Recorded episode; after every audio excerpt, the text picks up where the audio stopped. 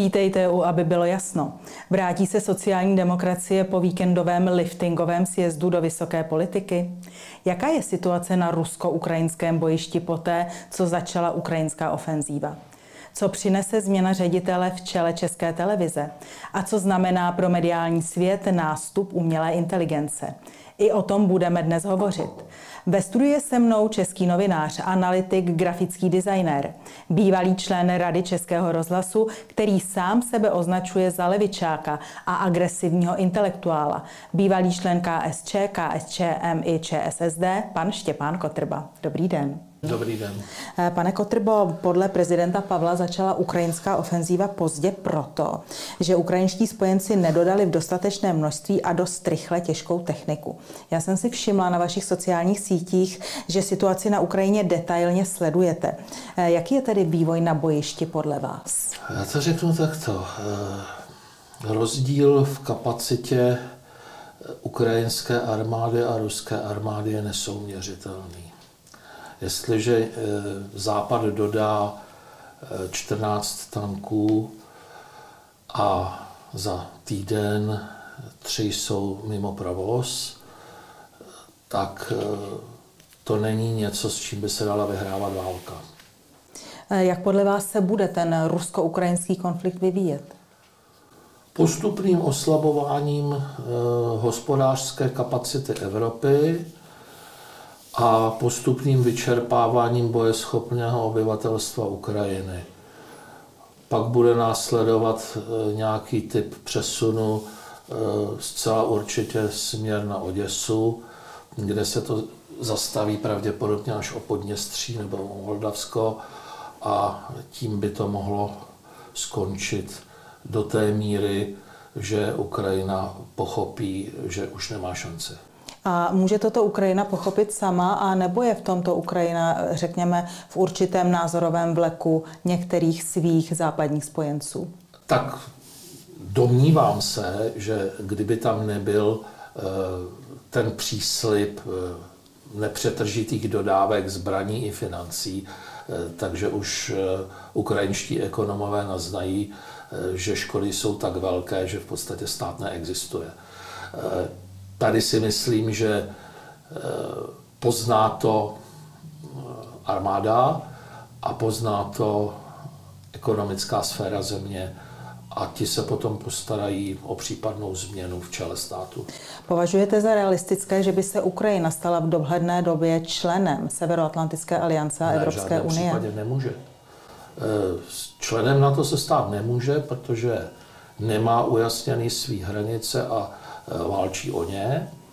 To je vylučuje členství v NATO. Eh, určitá forma přidružení zde být může, ale na to si musí dávat velký pozor, aby nezavdalo Rusku eh, příčinu k válce proti svým zemím. To je jedna aliance, druhá aliance Evropská unie. Víte, ekonomické rozdíly mezi Ukrajinou a Evropskou unii jsou tak obrovské, že e, zcela určitě se nebudou souhlasit všechny země, že by měly přijít o příspěvky z fondů EU.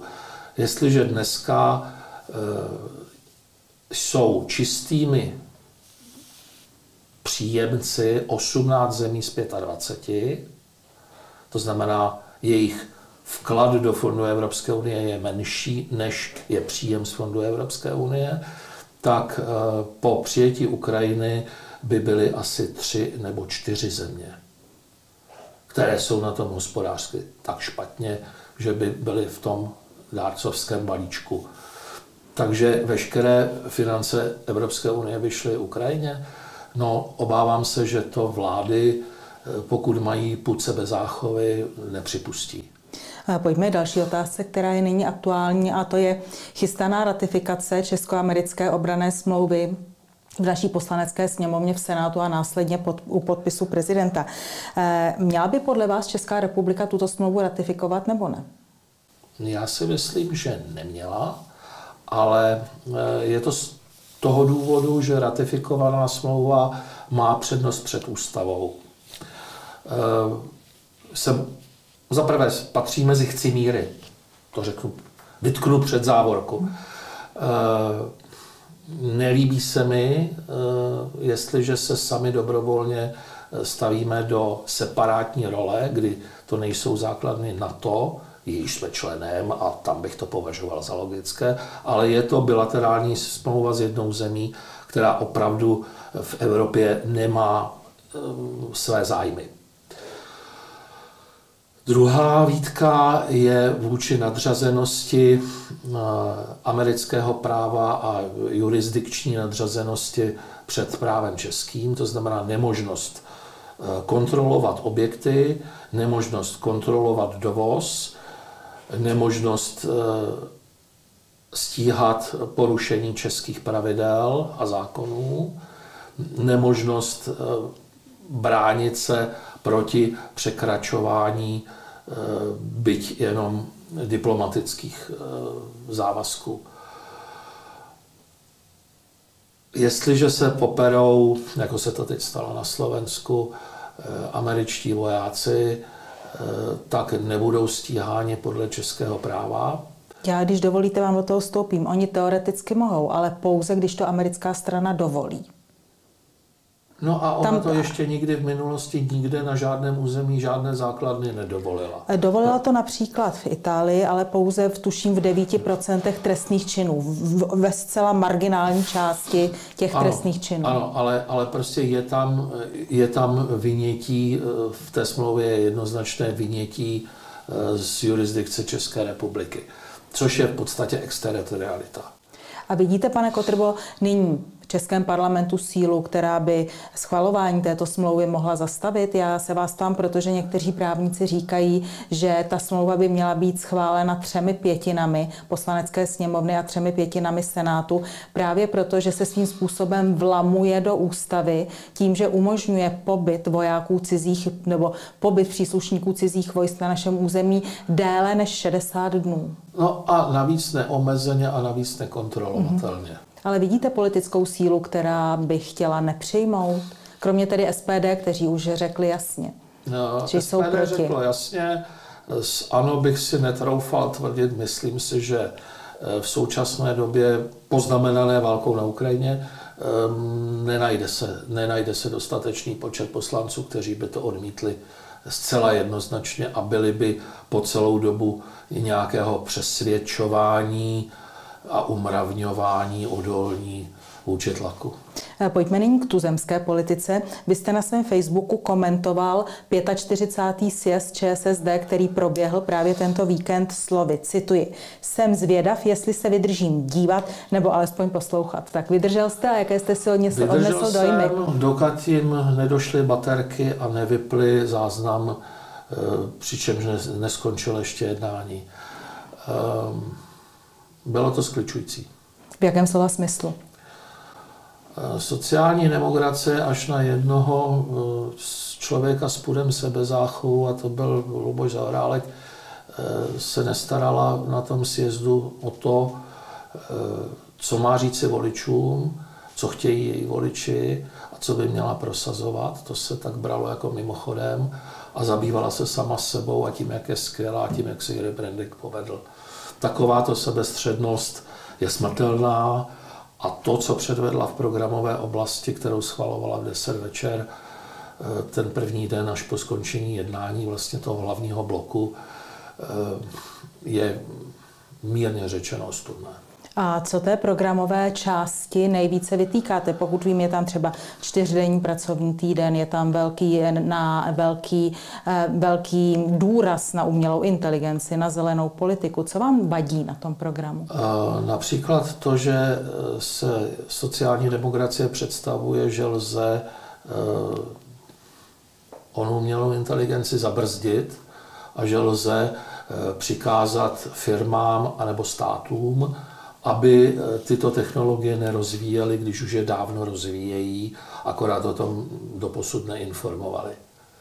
A kdo to je hloupost, mm-hmm. to je prostě neznalost tématu a domnívám se, že žádný stát a žádná Evropská unie nepřinutí své vlády, aby na poli tajných služeb, aby na poli vojenského výzkumu nepoužívali eh, umělou inteligenci tak, jak umožňuje, ale aby se řídili jakýmkoliv etickými pravidly.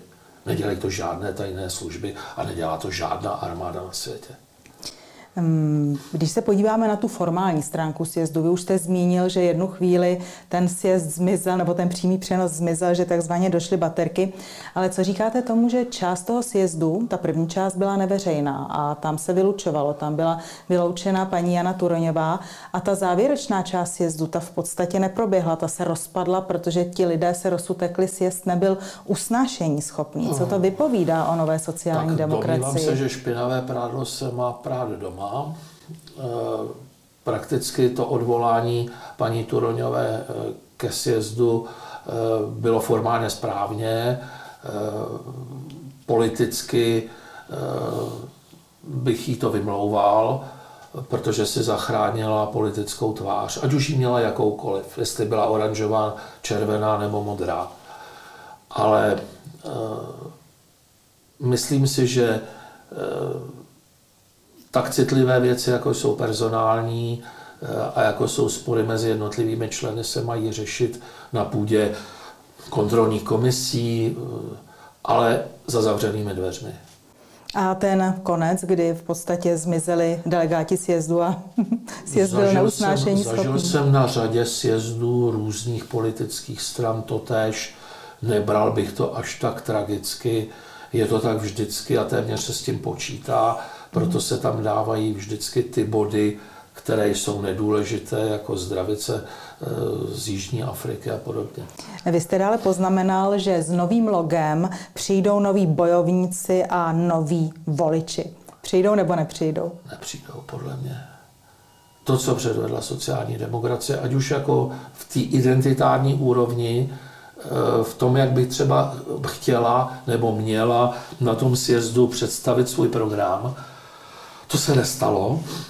Ta debata byla nulová, připomínky žádné, eh, všechno Špidlovi odmávali během několika málo minut a promarnili tak první možnost oslovit voliče. Jestliže eh, je sociální demokracie má takové marketingové odborníky, eh, tak já se obávám, že výsledky voleb nebudou přesahovat 2%. Eh, vy jste už zmínil no, nového člena nebo staronového člena předsednictva pana Lubomíra Zaorálka jako významnou osobnost na tom sjezdu. Eh, které další významné osobnosti podle vás budou nyní zasedat v novém vedení SOCDEM? Já se ptám mimo jiné i proto, že například pan Šmarda se nechal slyšet, že ho celostátně zná pouze 20% občanů. Koho? Pana Šmardu. Uh, nedivím se protože třeba na sociálních sítích se představuje víc jako starosta nového města, eh, než jako předseda kdysi nejsilnější politické síly v této zemi. Eh, Lubomír Zaorálek je profesionál, obrovský profesionál, s tím, že eh, nemusím vždy souhlasit s jeho názory a taky jsem s nimi nesouhlasil. Velmi ošklivě jsme se sekli na sjezdu v roce 99 kdy já jsem nechával podepisovat dopis jugoslávskému velvyslanci Žako Stojčičovi s omluvou slušných sociálních demokratů za bombardování Jugoslávie a e, Luboš Zaorálek z tribuny hřímal o tom, že musíme být loajální k NATO. Ale je to profesionál, umí oslovit lidi, umí nadchnout náměstí a zcela určitě patří mezi politiky, e, které kdybych byl v čele třeba já, té sociální demokracie, tak si ho určitě vyberu. A může jeden Lubomír Zahorálek zařídit vzestup sociální demokracie? Ne. Vy jste říkal 2%, takže ne, ne nemyslíte ne, si to? Ne, není příležitost a vlastně všechny ostatní politické strany si rozebrali agendu socdem. Eh, vemte si eh, paní Richterovou v Pirátech, eh, obrovský zájem o sociální věci a obecně Piráti jako takový. Eh, o, mladá, o mladé rodiny, o školky, jesle eh, a mají kde prosazovat tuto agendu a mají kde ji komunikovat. Vemte si ANO a jejich přeměna v konzervativně sociálně demokratickou alianci, která má velký rozpětí názorů, ale jejíž cíl je sociální víceméně v mezích kapitalismu. A v tu ránu sociální demokracie nemá eh, co nabídnout než radikalismus, který ale nikdo nechce. Když vám řeknu, že schudnete, eh, protože čolci musí přežít, a tudíž jako vy budete mít nedostatek jídla, abychom měli co nejharmoničtější přírodu, tak asi nebudete takovou stranu volit. Předsedkyně KSČM Konečná oslovila delegáty sjezdu sociální demokracie eh, s nabídkou, v otevřeném dopise s nabídkou spolupráce. Nikde jsem nenašla, že by nějakým způsobem byla ta nabídka vyslyšena. Existuje podle vás vůbec na levici šance k tomu, aby se ČSSD s KSČM v něčem spojili a dali se třeba dohromady s tou skupinou kolem Jiřího Parouka, který založil, myslím, občanské združení nespokojení, aby se spojili tak, jako to udělala před volbami v roku roku 2000, v roce 2021 třeba koalice spolu? Já si myslím, že odpovím zemanovským bonmotem, mm-hmm. že pravici spojují peníze a levici rozdělují ideje. Neboli Já není to možné nemyslím, podle vás? že by se jakékoliv levicové uskupení dneska existující programově mm, nebo organizačně propojovalo. Eh, chápu gesto Kateřiny Konečné, protože jestliže jí mladí sociální demokraté vrátili eh, kytici eh, položenou na Střeleckém ostrově, tak jim to vrátila s gestem téměř něžným.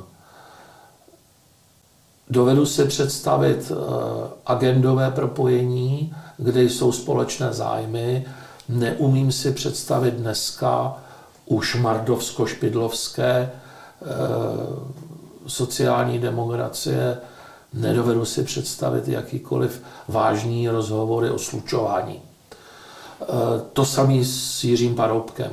Jiří Paroubek je do té míry zvláštní a dominantní osobnost, že s ním se nespojí nikdo než Jana Wolfová. Chtěla jsem se zeptat eh, na, na jednu věc. Vy jste říkal, kdo všechno se zmocnil agendy sociální demokracie a dal do svých politických programů nebo do, svých, do své každodenní politické činnosti. Eh, je tedy podle vás vůbec v České republice prostor pro levicovou stranu?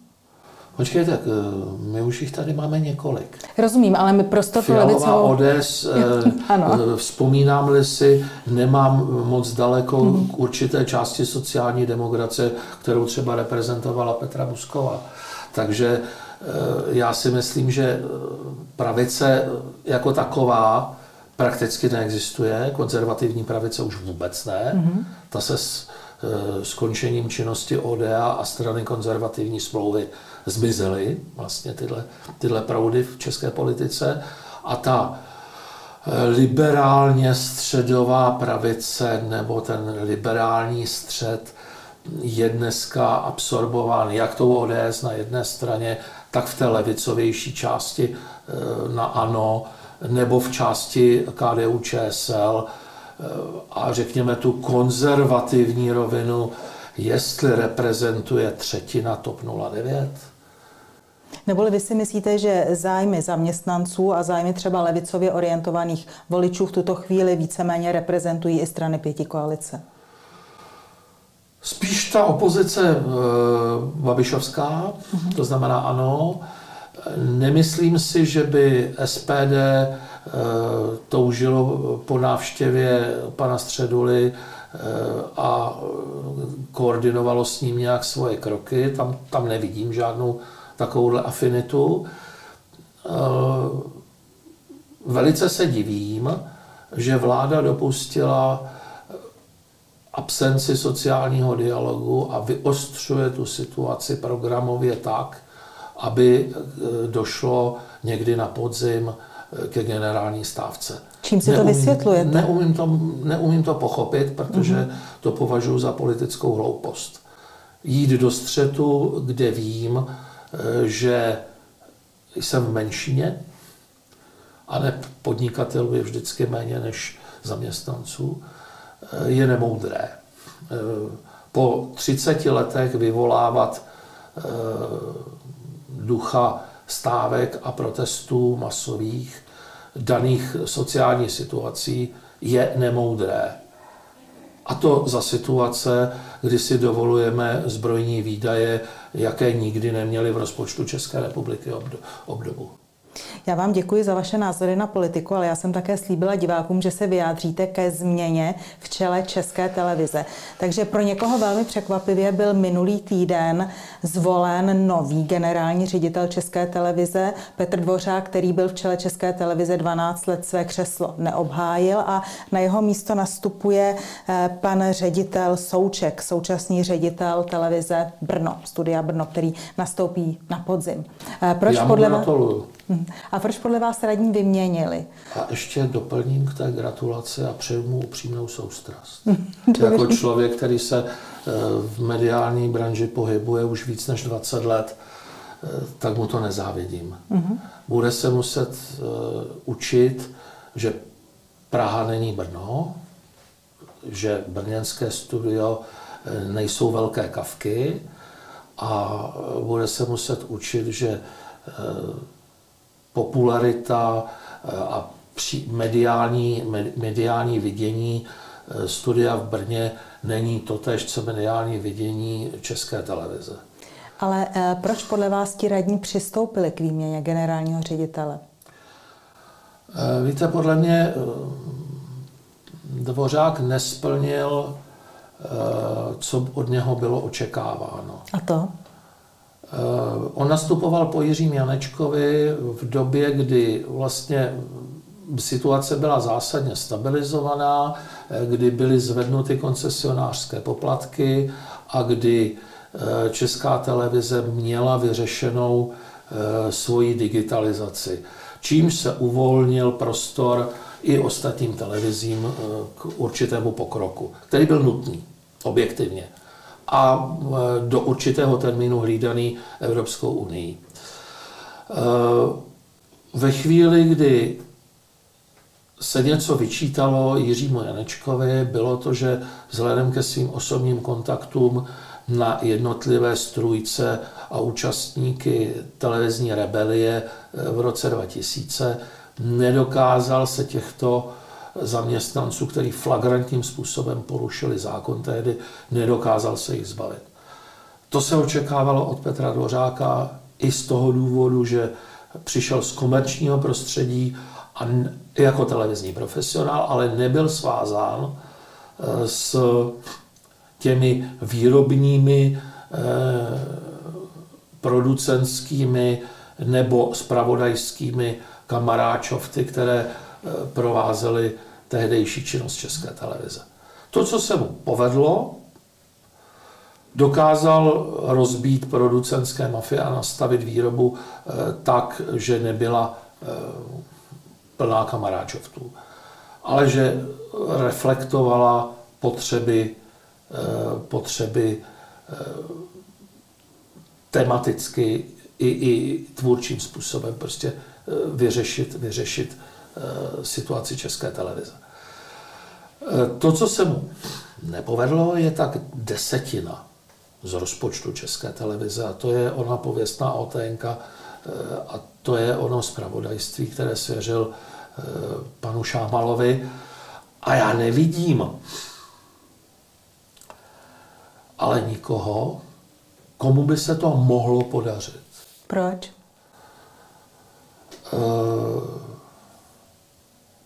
Protože to znamená ve svém důsledku riziko nevysílat, nějakou dobu zpravodajství, sestavovat nové týmy.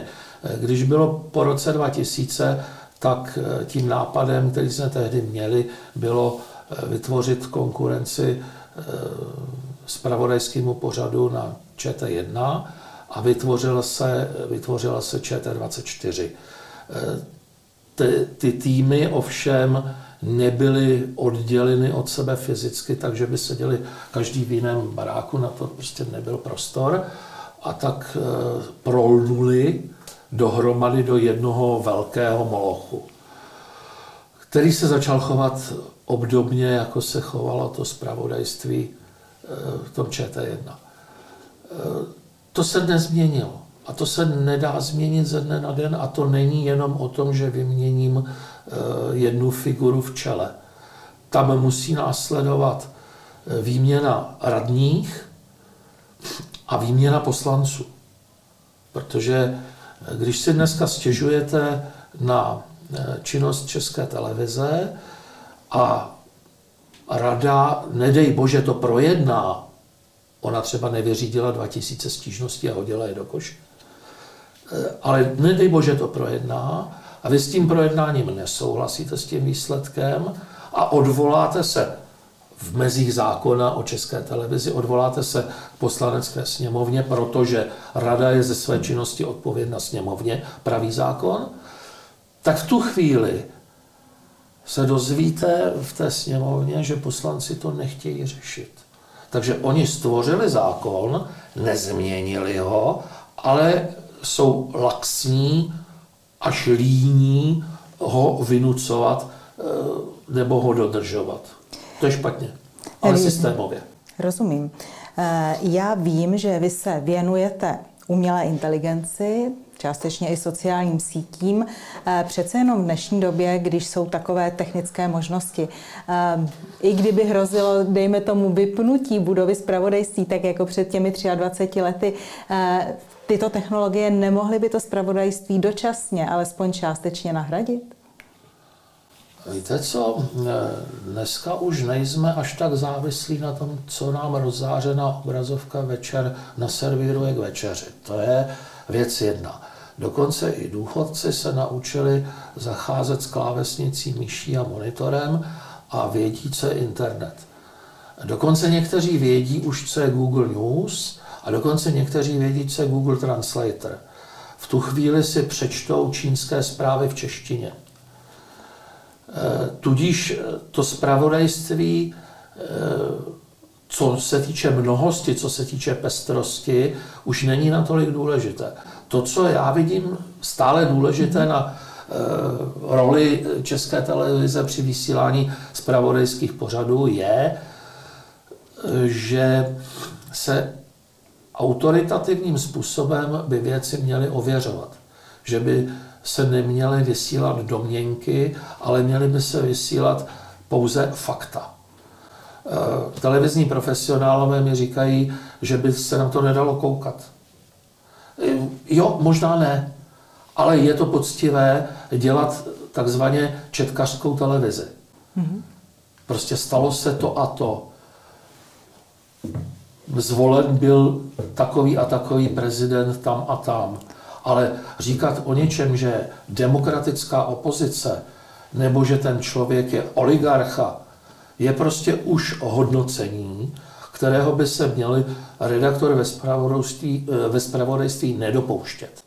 Eh, pane Kotrba, to, co říkáte, troufnu si tvrdit, že všichni zasvěcení vědí. Vědí to novináři. Víte to vy, vím to já, ale ne, ne, ne, já si myslím, že, to ví, že novináři vědí, že jaký je rozdíl mezi zprávou a komentářem. Učí se to konec konců na vysokých školách. Novináři... A víte, jaký překvapení to způsobilo, když jsem to učil já? Učil no, studentů. No, ne, ale je zde určitá skupina lidí, a není malá, která toto ví, anebo má k informacím o tom, jak má vypadat žurnalistika přístup. A vědí to také v poslanecké sněmovně. Jaké vy sám máte vysvětlení pro to, že eh, se nic nedělá s tím, že nomináři s naprostým klidem léta letoucí míchají své hodnotové soudy a svá hodnocení s fakty? Že se poslanci bojí, aby eh, ty hodnotové soudy nebyly o nich. No to co, co na to říci? Co na to říci? Dobře. Takže jsme... úplně, úplně. A já vám, to, já, vám to teď, já vám to teď vrátím. Já jsem říkala, že vy se zabýváte umělou inteligencí a eh, my se, aby bylo jasno, snažíme eh, spolupracovat s umělou inteligencí a využívat některé, některé možnosti, které skýtá které skýtá. Eh, takže my jsme pro vás s pomocí umělé inteligence připravili malé překvapení a společně se na něj podíváme. Dobře. Poškozenou keramickou plastiku květ, kterou v 80. letech 20. století vytvořili Štěpán a Marie Kotrbovi a dlouhá léta leží zapomenutá v areálu chomutovských technických služeb, chce získat syn autorské dvojice Štěpán Kotrba. Obrátil se na magistrát se žádostí o odkup za symbolickou částku. Ale město s prodejem váhá, artefakt má totiž podle znalce mnohonásobně větší cenu. Ve hře je i oprava a možná i zpětné umístění do veřejného prostoru. Zdíla jsou dnes trosky. O neodborně sněto z původního místa a několik let leží na hromadě písku. Scha je značně poškozená. Vzhledem k tomu, že jsem se jako mladík na tvorbě díla spolupodílel, má pro mě emocionální hodnotu. Řekl Štěpán Kotrba mladší. No je to tak, no akorát tak. jako obvykle ta umělá inteligence e, nemá pravdu v jedné věci, že ne několik let, ale 15, mm-hmm. což je víc než několik.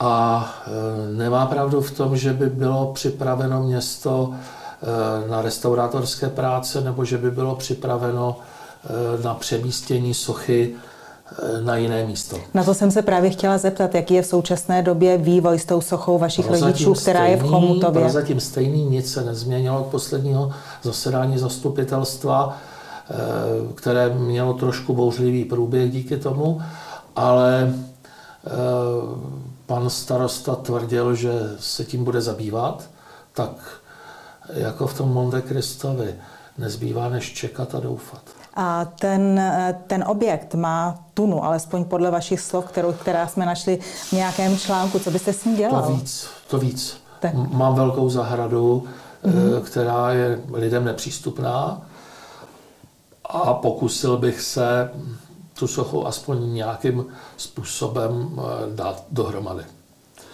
Bohužel stejně jako když vám upadne ucho u hrnku, tak u keramické sochy, která váží tunu, když ji někdo urve, eh, tak, tak už nikdy nebude plně funkční a tudíž nebude už jako moc vhodná k tomu, aby jí eh, veřejnost mohla být blíž než na několik metrů.